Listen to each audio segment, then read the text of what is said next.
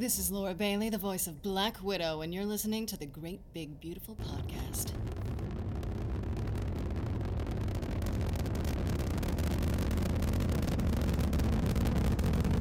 Have you ever been to Disneyland?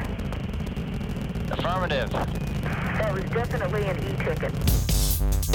I can't believe all the new gadgets they've got now. For a while, we didn't even have a house phone, not to mention laser discs, high def TV.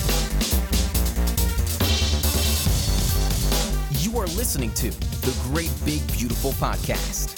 This week on the show, mm-hmm. because the day that that that Pete Docter invited me to, to be his co-director, I was completely flabbergasted and felt like I won the lottery, and I did. I actually had to post a very cryptic blog post on my blog that said the world has changed, Oh no. but I said nothing more. Hey y'all, it's Spike from Double Trouble Daddy. You're tuning in to the Great Big Beautiful Podcast. Episode 24 starts now. here are your hosts, Jamie Green and Justin Connors.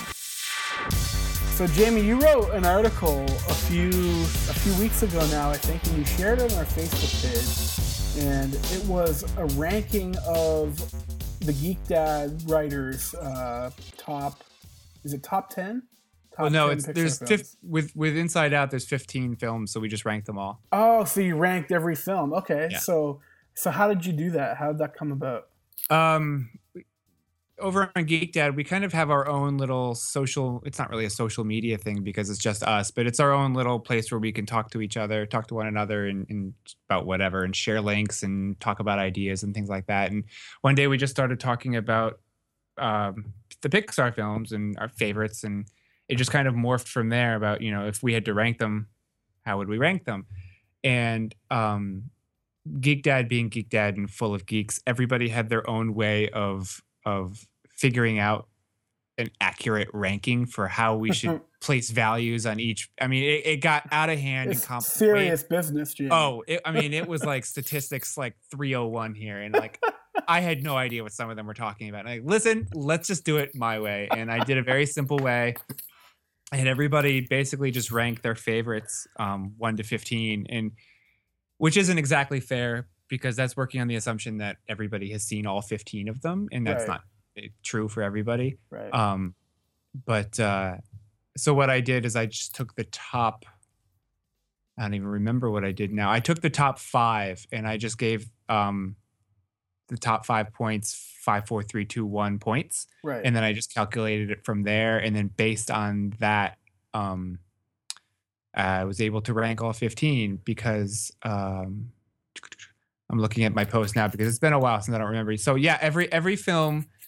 I, got, I think I got 21 responses. So 21 of the writers ranked the films, and every film uh, was ranked in the top five at least once. So there were no films that had a zero value. Surprisingly, Cars Yeah. 2, somebody ranked Cars 2 in their top five, which oh come on. shocking. uh, Who? but- you, gotta, you gotta out who? You gotta. I, I, I don't honestly. I'd have to go check because I don't remember who it was. But rest, you know, rest assured, Cars 2 came out at the bottom. Um, Right. Yeah.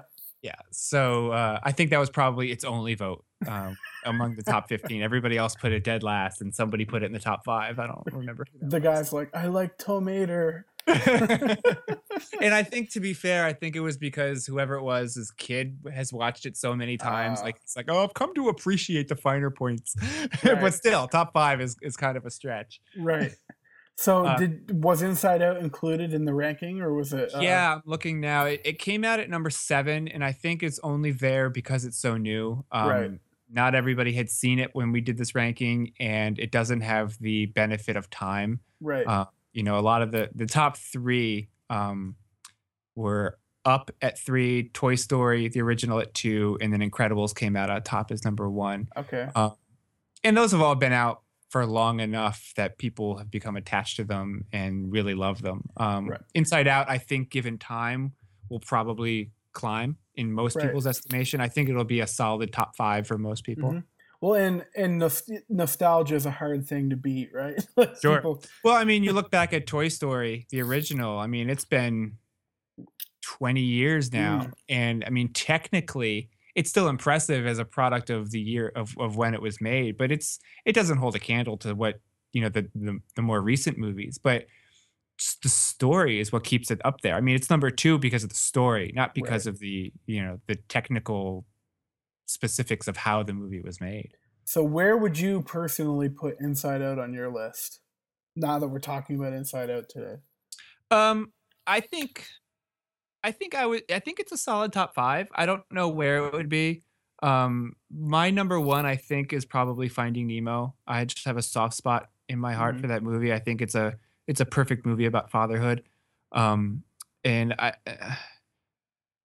I can't remember how I voted actually when we did this. Um, that when I did that that ranking article. So, but I know I had Finding Nemo at, at number one. Um, the other movies that I would probably put in there, I'd probably be um, probably be Inside Out, the original Toy Story, WALL-E. See, everybody loves The Incredibles, and it came out at number one. Yeah. By by a wide margin. Wow. I mean, it wasn't even it wasn't even close. It was. Hmm. I mean, number one and two, it wasn't even close. Um, and I may put it in, in top five, but you know the thing is, I think I've only seen it all the way through twice. Right. so I, I, I haven't seen it enough to really fall in love with it. I, right. I enjoy it. I like it a lot, but I haven't seen it enough times to really, to really you know solidify its place in a top five for me. Right. Toy Toy Story three for me is probably my favorite, and yeah. my reasoning is just I always think of the you know the the furnace scene where they're holding hands going down. That's like a something I always remember. I actually may have cried during that. I did. I not may have. I did. oh yeah, absolutely. The that, connection to the characters, like, yeah, yeah. That I mean that scene, and then the scene at the very end when you know he's giving Bonnie his toys. I mean, talk about getting all blubbery. My I, I couldn't control it at that point. So perfect. So that leads us into today. Um, the reason we're talking about where Inside Out ranks is we have an unbelievable guest today, and I'm so stoked. And this is probably, I yeah, I'm not going to say the coolest. We, we, we, say it every week. I know. Every week it's the coolest because it's the newest. um, Tony Bancroft was pretty awesome. Uh, yeah, they've all been really awesome. Right. Uh, yeah. Th- yeah. This week, um, we had the absolute privilege to talk to Ronnie Del Carmen, who was the co-director with Pete Docter on Inside Out. Um, and so we managed to schedule some time with him um, through Pixar, and um, he comes from a long history with Pixar. He started there in 2000. Um, he has worked with Pete Docter. He worked with Pete Docter on Up. He was story supervisor on Finding Nemo. He directed the short um, Up, the Up short that appeared on the Blu-ray, Doug's Special Mission. Um, he before Pixar, he worked uh, he worked with DreamWorks. He actually did some storyboarding and artwork for Batman uh, the animated series, which I just adore. And he actually worked on Mask of the Phantasm, which I think is one of the best animated films ever. Um, so yeah, the, he, he, it's it's he the guy is impressive. He's won he's won an Eisner for his uh, for his comic book work. He's won a daytime Emmy. He's won Annie awards. I mean, um, the guy should be a household name, um, right up there with Pete Docter. Um, and we're just thrilled that he was he uh, managed to take some time today to talk to us. All right, so we're gonna go to our interview with Ronnie Del Carmen. Ronnie, thank you so much for for joining us this week. This is just an absolute pleasure. Um, uh, and uh, it's, it's our pleasure as well congratulations. I'm sure you've heard it a thousand times, a million times already, but congratulations. I, I never get tired of hearing it. congratulations on Inside Out. Many people have called it, you know, a return to form for Pixar, and I don't think that I could uh, agree with that statement anymore. It's just, it was a beautiful film. It it touch, touches you in all the right ways, and it was just just a beautiful, beautiful film. Thank you very much. Everyone who's worked on Inside Out, uh, thanks you. Um, so I guess generally speaking, I know you come to um, you were co-director on Inside Out, but you come to this film with a pretty long background with storyboarding um, and and layout and design and things like that. So um, I'm just wondering, generally speaking, how much of a film story um, is laid out before you begin boarding? Like, and how much how much is already do you already know about you know the the, the beats and where where the story is going to be going?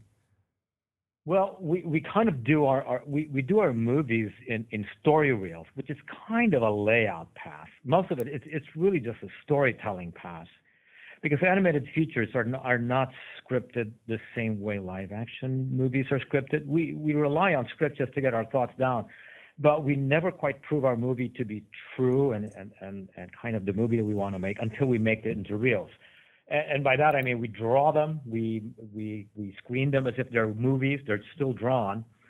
And so there's a lot of staging and kind of layout situations that are in the storyboards that help us indicate kind of what we're going for. It won't be the final word on word on on, on layout and on and or staging, but we kind of know its visual intentions for uh, you know for a good hefty part of the movie. Um, and at what point do you realize that a story like I mean, you, it takes a long time. I know you've said it before and i've heard it said before. It takes five five years to make a film and it, at least it did with inside out um, and so you go through lots of drafts, lots of different story ideas. But at what point do you realize that the, that a story that you have for a film is the right idea? I mean, is there is there just like an aha moment where you finally realize you're like Eureka, this is the film, this is the story that we're gonna make, or is it just sort of like a progressive realization that you're on the right track? It's it's kind of more the latter. It's, it's progressive realization. You have a couple of aha moments based on what your goals are. Like, aha, we finally found this character as in we enjoy watching one character, whereas before we don't really quite know what to do with it. They're like, aha, or kind of like you understand what the movie is about in terms of why you go on this journey. Because as, as simple as that question is, it's kind of one of the harder things that you have to answer really early. It's like, what is this journey about? What is this movie going to mean for anyone watching it, and why should they care? Those are those are big questions we try and answer very early in making the movie. So there is a progressive kind of solve kind of big picture things, conceptual things as early as you can, and then there are other ahas in terms of like, oh, the tone of the comedy. Oh my goodness, we solved it. Whereas that would elude us for a number of years. Mm-hmm. Those are the kind of things that we, we we tend to to use as milestones. Okay. Right. So in the in the uh, story itself, um, it took a lot of work to narrow down the emotions to five. Did you have any rationale for eliminating them? Uh, well, there's a ra- the rationale is after you tried a few of them. So we we tried we because the, the concept that Pete Docter has is so vast and so amazing that uh, there's not a lot of uh, opportunities that we can just say no outright about because there's no way to know. Uh, we tried uh, one emotion. Uh, we tried pride because we think that you know uh, kids can can be easily swayed by the, you know how good they are or kind of like what they they love about their themselves. Uh, this is like yeah, pride would be good, uh, except that pride had nothing to do other than to boast. Mm-hmm. That's all he could do, and and then the other one was hope.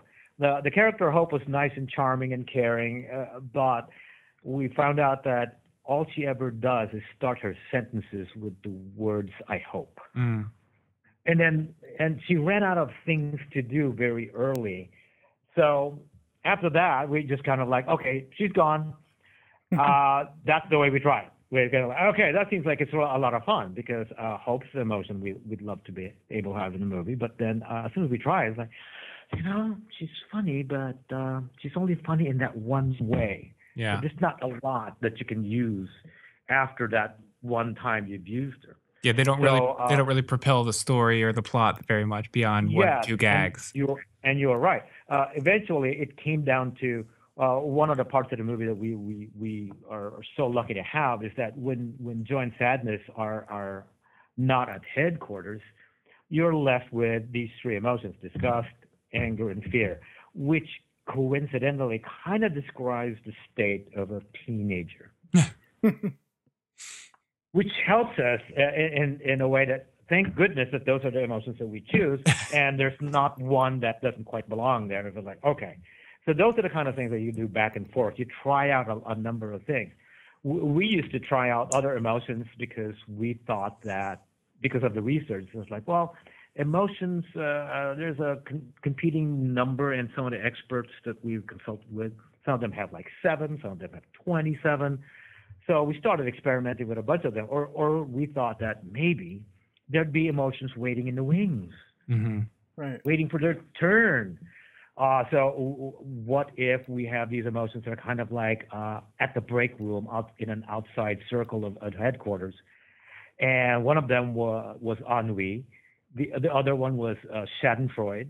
uh, Schadenfreude was a little little uh, cute little guy uh, wearing lederhosen, um, and and they would peek inside headquarters, and every time somebody gets hurt, the Schadenfreude would be snickering, "Oh, you are hurt," like he's happy. I, I'm overjoyed, and then then they would close the door, and it feels like an episode of of, of, of Laugh-In, uh, but you never see them again. So, and and we thought that that's really funny, but uh, we have no time to explain yeah. what else happened with those guys. Yeah. Um, I, I know that there when you when you first started um, plotting out the story that there were a lot of you went through a lot of different emotions, like you just said. Um, and I, I listened to an interview with Pete Docter, and he was saying that you know ultimately you guys arrived at five, and it seemed like just the right number. It was not too many to feel overwhelming, and five was a good odd number. Um, but I'm wondering, were there was there a sixth emotion, you know, or was there one or two that you really just wanted to keep in the movie, but but just you know, it was just too many, or that had to be cut at the last minute, or like, I guess like what was that emotion that that almost made the cut but just didn't? No, actually, we when we settled on five as a good odd number, uh, the the sixth tended to be someone that we've already tried. Like we mentioned, Hope Yeah. and, and and Pride. Every now and then we would because we like certain bits about them, they would kind of sneak back in, kind of like, but not really. There's not a lot for them to do, and they fall out. Um, the the the five tended to be kind of like uh, just enough for you to write for the five voices because when you're scripting these things for yourself and trying to make the story work, each of them kind of have to chime in at a specific moment. And then when you haven't heard from another character for a long time, they tend to be on that stage wait, Yeah. which is it's really awkward when you watch it in your movie. You feel like, you know, we haven't heard from that character in a long time because we have nothing for them to say, Yeah. which is the which is the one metric that says maybe you don't need them, you got, and you cut it. Yeah, that's fascinating. Um, I, I, speaking of, since we're talking about the different emotions, um, was anyone else in terms of casting? Was anyone else ever even considered for the role of anger? Because Lewis Black just seems Oh, so perfect. me, no. Yeah, Ah, no. Yeah, when when uh, we were essentially doing a wish list, we had clips of Lewis, and uh, we had every time that we played for other people, because uh, as you know, it's like pitching these ideas. They're kind of like a scratch pad. If if you're not getting any responses from people, you know, uh, executives down the, or down the line to your people helping you make the movie, if you're not getting any responses from your suggested casting, Yeah. uh, eventually you start looking elsewhere. But every time that we show a clip of Lewis, just the one clip that we chose, people have this broad smile on their face and they're giving you belly laughs and they're they're they're shaking their head as if it's like hey, he's he's it. It's the, yeah. everyone is is. If we changed our minds, they probably would have killed us. um, I, I know we, we we've mentioned this at the top of the interview, and I- we've I've heard it referenced in several places that you know the average Pixar movie it's a five year road to develop of, of development, five year road till you know we see it as the movie theater goer, we see it on the screen. And I'm just wondering if quickly in broad strokes for those who aren't aware of all the work that goes into the film, like sort of what takes five years for those who don't know. Ah, well, it, it, it takes kind of about like a, a year and a half uh, to two years for production. That means that everything that you see on the screen that we try and make, the sets, the characters, uh, the, the props, uh, lighting, shading, uh, uh, sound, music, all of those things that eventually you will experience in the theater, takes about a year and a half, two years in production. And, and every, every other thing besides that is about getting ready for production. So that means that it is story, editorial work, and uh, um, the the parts that will prove if your movie is good enough to go into production.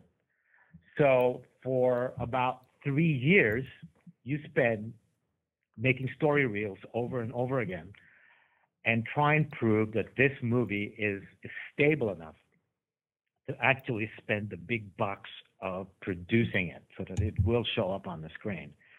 So story reels means that you're you're creating the all three acts of the movie, you're refining your characters, you are recording temp voices for them in the beginning. That means all your Pixar players. That's that's Pete's voice and Josh Cooley's voice, and then our Pixar players will be used on the story reel in place of the actual cast members that we are intending to put in the roles. And then we screen them in the in our big theater and watch it like a movie. It will have temp uh, music tracks, uh, temp sound, and we judge it if it's any good. And Mhm. then after that, we take some notes and we do it over and over again for about three years until they say, okay, the first two and some acts of that movie is really solid. You you've done great work on it. Now you have to start up the machine. You haven't solved everything yet, but you have to start up the machine so that you can get to your release date. Right. So not everything will have been solved, but you are kind of healthy enough that it feels like this movie is on its way. Right. So that's kind of what we do in the five years. And and some movies take four years. Some people take longer than five years. Yeah. It depends. Every everyone has its own unique challenges, though, right? Yes, every every one of those. Sometimes you feel like, ah man, uh, for the first two years we were golden, Yeah. and then after that you hit a roadblock, some kind of way of looking at your movie that isn't working, and then you stall out a little bit, and then you try and get help, and then you work on it some more, and then you cross your fingers, and then you pray to all the gods, and you and you wish uh, for salvation. Stuff like that. so Pixar films are well known for their cross-generational appeal and talking as much to adults as as to the kids. And Inside Out seems to be on a different level. Um, were there ever any concerns that the film might be too adult or too sad for some young viewers? Um, we've never quite given ourselves that kind of hex because it's just figuring out a good story is, is kind of hard enough. uh, but we we do concern ourselves about those kinds of questions, especially if other people are concerned about them. Right. So what we what we do is like what we did actually is we screened this movie to our employees and their kids Okay. Uh, story reels. And uh, our, our way of trying to gauge that is that we ask the kids questions Yeah. afterward. It's kind of like a you know a test screening, but only with with the kids. And um, to be honest with you, a lot of the parents would probably be able to say it's like, well, you know, it's a story reel, it's drawn. I don't know if, you know, uh, it may not be too easy to get. But after that, they actually tell us what they thought of the movie. The kids do. So we ask some kids, and then they tell us our movie back to us, what they understood. What was it about? What does joy want? What does sadness want? You know, who's your favorite character? And kids are very articulate. I mean, these are kids are ranging from five years to about 12 or 14. And then uh, there was one story that we pick out that was really amazing. It's like after the screening, it's like one kid ha- had, uh, was uh, on the diving board about to go and jump into the pool, and then realized at that moment that, and he tells the parents that that at that moment fear was driving, Mhm. and Hmm. that what he needed to do was get over it and jump, and he does. Yeah. So after a screening like that, that we're, we're in, we were wondering, it's like maybe we, you know, we should double check to see if this is too complicated. The the report back to us based on that is kind of like, no, the kids are with with us, and that everything that we're trying to tell actually works at, at their level. There are a lot of uh, moments there that feels like it's exclusively for more grown-ups to, to grasp, but I don't think the kids are, are, are oblivious to it, except that, you know, they will laugh at the things that they will laugh at, and there are things that the adults will pick out that are just moments for themselves. Yeah, they're they're rem- remarkably attuned to what they're watching. I mean, I think I think the tendency is to not give kids enough credit. Um, and I I agree wholeheartedly. I mean, I have I have two little kids that are four and six, and when we went to see Inside Out, there were parts of it that I was sure were going right over their heads. But after the movie, like those are the moments that they picked out and they, you know they remembered them and they got them. You know they may not have gotten every nuance and of, of every character or every word that was spoken um, but they understood it on their level and they took away their own messages and their own meanings and i mean that's you know it's been said a thousand times but that's the beauty of pixar is that it can it has multiple meanings for whatever age that you are when you watch it. Exactly, and and, and only because we, we're kind of like making movies as as us being the storytellers. Um, this is kind of our natural state. We we can't tell a story from any other vantage point other than ours, and since we're kind of like big kids, I mean, we, we make animated features and, and we make each other laugh by drawing mean caricatures of each other and uh, and and and our jokes and, and our dialogue is replete is, is is is done with sound effects and we even sing our own soundtracks to each other. That's that's how we build these things by entertaining ourselves. And and if it's too kind of niche uh, uh, uh, it it wouldn't it wouldn't be entertaining to anybody but us. But but we do test it amongst each other and then our own families so we try and and we try and do our homework. Um, can we let's talk for a second about the role of co-director? Um, sort of what sets you apart? Um, what's what's your function on the film? What's the dynamic between the director and the co-director? What what's what aspects of the film are you responsible for? Yeah, yeah. Well, being co-director is, is kind of different for every co-director. I find out Mhm. because the day that that that Pete Docter invited me to, to be his co-director, I was completely flabbergasted and felt like I won the lottery, and I did. I, I I I actually had to post a very cryptic blog post on my blog that said the world has changed. Oh no. Nothing more. But uh, because uh, you you it's one of, it's it's not it's not one of those things that if if you did an X amount of movies then you get promoted. No, nothing like that happened. Uh, he completely surprised me, and and I said yes immediately, and then then right after I wondered, okay, what does that mean?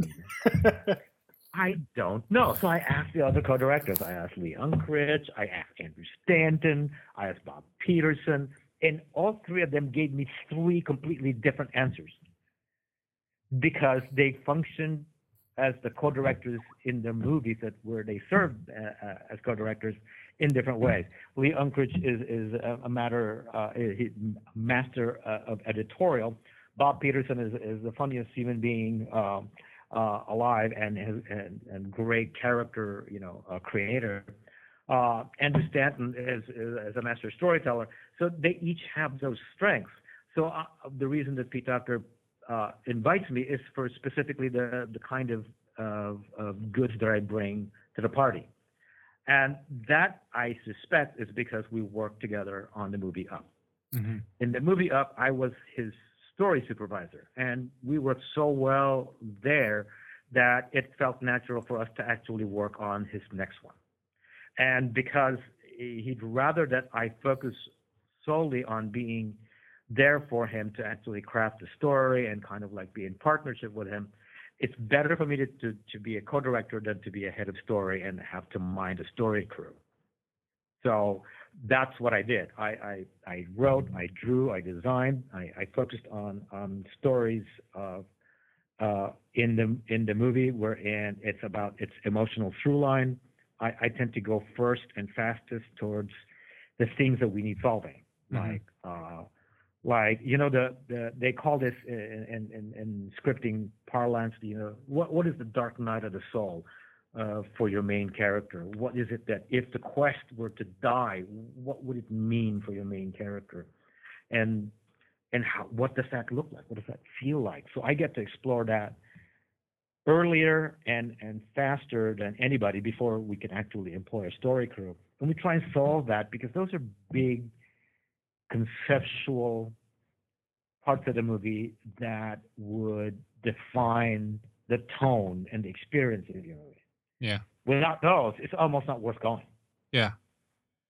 So you you're you're basically like I don't want to say you're making the outline, but like you're writing the biography of all the characters and you're writing their backstory and you're figuring out what it is that makes them tick and you're getting Yeah. to that end point and then that way you can go back and you're the go-to guy for, for all the story beats to follow Yes, well, that's between Pete and myself because we we have offices that are right next to each other. So I'm running back and forth. It's like, what about this? Yeah. Okay, this is what I'm thinking. And then this happens, and this happens, and then he says, I like that, but what if it was like this, that, and so we're kind of like constantly like playing this this tennis match, where and we're we're eventually growing the movie between us for a long time. It was just him and I. Where in all of all of the, the experiences of the movie, I think that that we both you know kind of padded together, and and after that, uh, we won't answer all the questions. I still have a lot of things that are unanswered that I have to find out what it's what it feels like. It it tends to be more about that than the actual plot points. yeah What does it feel like for us, either the audience watching the movie uh, at this point in the movie, or what does it feel like for your character to be going through that moment? Those are kind of the ways that we get inside our movies. Because if it was just plot points, it kind of has no weight when Yeah. you're watching it. It's it's it's kind of like watching like the best of of any somebody's skill set. Right Oh yeah, that's good. That's really good. That's really good. But if you're not emotionally attached to the story, if you're not attached to what your main characters care about, then we fail. Yeah. And that's where I try and fix those things. Well, talking about emotional attachment and figuring out what who characters are, let's talk about Ellie Fredericksen for a bit. Um, you mentioned Up. Um, Yeah. You were story supervisor on that film um, with Pete. Docter. Uh, you basically got to write her life story. Um, Yeah. and she she's only in the film for five minutes, but she's you know she's a favorite among many people. It's when people think about Pixar and they think about Up specifically, they think of those first five minutes. Um, and so I but I know that there was a lot in terms of her character and her her history and her relationship um between the relationship between the two of them that did not make the final cut. And I'm wondering Yes. if you could share some of the ideas that just got left out because there was no time. Yes. Well, what we did between uh, Bob Peterson, uh, you know, co-director and writer of the movie, and Pete Docter, a director, myself as head of story, uh, because our offices are just, you know, right next to each other back then. What we did was we started telling the story of the history of Carl and Ellie from the time that they were little. There was a punching contest that we had boarded. I, I mean, I boarded all of that that that showed that um, Ellie and and Carl were neighbors, and that the she had been kind of a, a little girl who wants to protect these little birds that are uh, around her neighborhood. And Carl just wanted to catch birds. And they were at odds and, and she would punch him and and every time that she that uh, he gets close to her, he would punch her. It was it was adversarial. It was very funny and it was set to music. Uh, so we watched them grow up from being little kids to uh, adolescence, and then uh, in adolescence, um, Carl wanted to go and sneak up on on on Ellie, who's um, trying to take out the trash because she's an only child too. And she's got her hair on rollers, and and and Carl is hiding in the bushes, and he's going to go and sneak up on her and punch her. Except that Ellie steps on a bottle cap, and immediately starts holding her foot and saying, "Ouch, ouch, ouch, ouch," and hopping. As she hops, all her rollers and her hair uh, fly out, and in a slow motion Clairol ad moment, in the moonlight, Carl witnesses this this girl who's his adversary turn into this shimmering beauty before his eyes, and he gets Twitter pated, and he ends up punching himself instead. And from then on, he was in love with her. And after that, we watched them grow uh, to be uh, uh, in high school and in college, where they're going to state fairs. They're both great fans of this great adventurer Muntz, and um, they would follow all of his exploits. And Ellie wants to be an adventurer. Carl finds out that he's not as as as courageous as Ellie. So all, all he does is support her her, her uh, cravings for adventure, but they're kind of like um, characters in It's a Wonderful Life. They have great yearnings and aspirations, but fate does not reward them with making their dreams come true. Ellie never goes on a great adventure, even though she's very adventurous. And and Carl uh, uh, he he has aspirations of of, of uh, being a great adventurer along with Ellie, but he ends up being you know great at being a balloon salesman. um, those are the kind of things that we started telling the story about. We we told a full story of, of their life, wherein Elliot was employed in a museum, and that Carl actually goes and works right next to the museum, and then when she works at um, at uh, a zoo in town, he wants to find a job that would be at the zoo. Um, when they get older, they're trying to save up so that finally they can travel, but fate steps in again, and then they can't because of, of money troubles. So we had about like 30 minutes, maybe, of, of, of story that we're telling each other about their lives, and yet, even when we're doing that, we're having a good time. There's no way we can fit those Yeah. stories in the movie. So they, they gave it to me to kind of whittle down. They were like, just distill it to the to the parts that you care about. They, because I worked in advertising, and, and in advertising, you can make a 30 second spot uh, that uh, can be whittled down to uh, a 15 or a 10 or a 5. But you have to be able to tell the most salient parts of the story. Right. So they gave it to me and kind of like let me captain that ship, and that what is that is what became the, the opening of the movie Yeah. and the life story of, of Ellie. Perfection. It was perfection. I got to tell you, it was absolutely brilliant. Just beautiful. Well, it, it, it was only because of the exercise of knowing exactly their entire lives, yeah. and then Well, sure. only only then did you know what the what parts to keep. Right. Um, I know we're running up to the last few minutes. We don't have you for very much longer. We got a ton more questions that we could have asked. Um, I th- we're gonna uh, que- another quest. I guess one of the last two questions, real quick. We've got one that also came from one of our listeners. Um, wants to know if we're gonna see any more Paper Biscuit. Paper Biscuit is your well, your Oh, series of goodness me. graphic novels. Yes, I, I, I do love my character Nina, and I, and I wish that I could actually find more time to tell the rest of her story because uh, um, I, I've been still continuing to write her story. She's gotten a little older, too, and her life actually got more stable, her real life, but her actual other worldly life actually has gotten more complicated. She's gotten more answers to her questions of where she's why she's having these moments and, and exactly where the rest of her uh, uh, memories of her actual life had gone. So I, I'm I'm hoping to be able to get to them in the next couple of years. So Any chance? Any chance we can see the existing ones back in print? Uh, the existing ones, are not soon, because uh, as you know, just like anything in technology, uh, um, those files are, are so ancient that in order to bring them up to snuff, Uh, so that you can publish them now, would take uh, a, a lot more concentration on my part, and, I- and, and I'm kind of like too too busy these days. But Yeah. uh, I think that what's better to do actually would be to actually come up with a um, uh, a new set of stories that um, that could that could actually kind of motivate adding those the, the older stories onto them. Yeah. And real quickly, last question, and this is may this might be something that you don't have any control over, but do you think that we'll ever see another printing of the Totoro Forest Project book? Oh no, my God, you're right. I love that book. I, I It's and so I never got it, and I I'm just it's it's like the holy grail of art books for me, and it's just Oh, it's so goodness, expensive. You're right, and well, it it it was it was created to be kind of the Fabergé egg of of, of books, spec- specifically for for that cause, so that people, hopefully back then we were hoping that people, if you understand that this is the only time you're going to see this, please uh, donate. Yeah. Uh, no, that it seems like there's very very uh, little chance that uh, another publication of that You're killing another reprint would happen, but hopefully, you know, uh, uh, a copy or so shows up here and there. Yeah, for a few hundred for hundreds of dollars on eBay, but I'll keep my eyes and ears out for you. hey, thanks.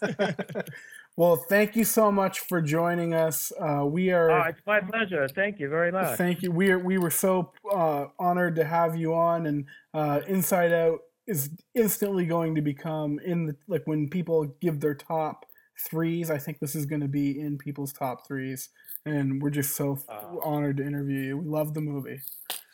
Thank you so much. It's our pleasure, and and and so so happy to be talking about the movie. Yeah. So- th- thank you uh, so much for taking the time to talk with us today. This has been fantastic. Thank you. Thank you, guys. Well, there you have it. That was our conversation with Ronnie Del Carmen. What did you think, Jamie? Oh man, it's awesome. I, I, I just every I have no words. It's just the whole process that goes into making these films is mind blowing to me. You know, the fact that people stick with anything for five years is kind of impressive, let alone like the same. I mean, just the, the same film. You know, so when you think about it, these films are like 90 minutes, 100 minutes long, and it takes five years to bring them to us.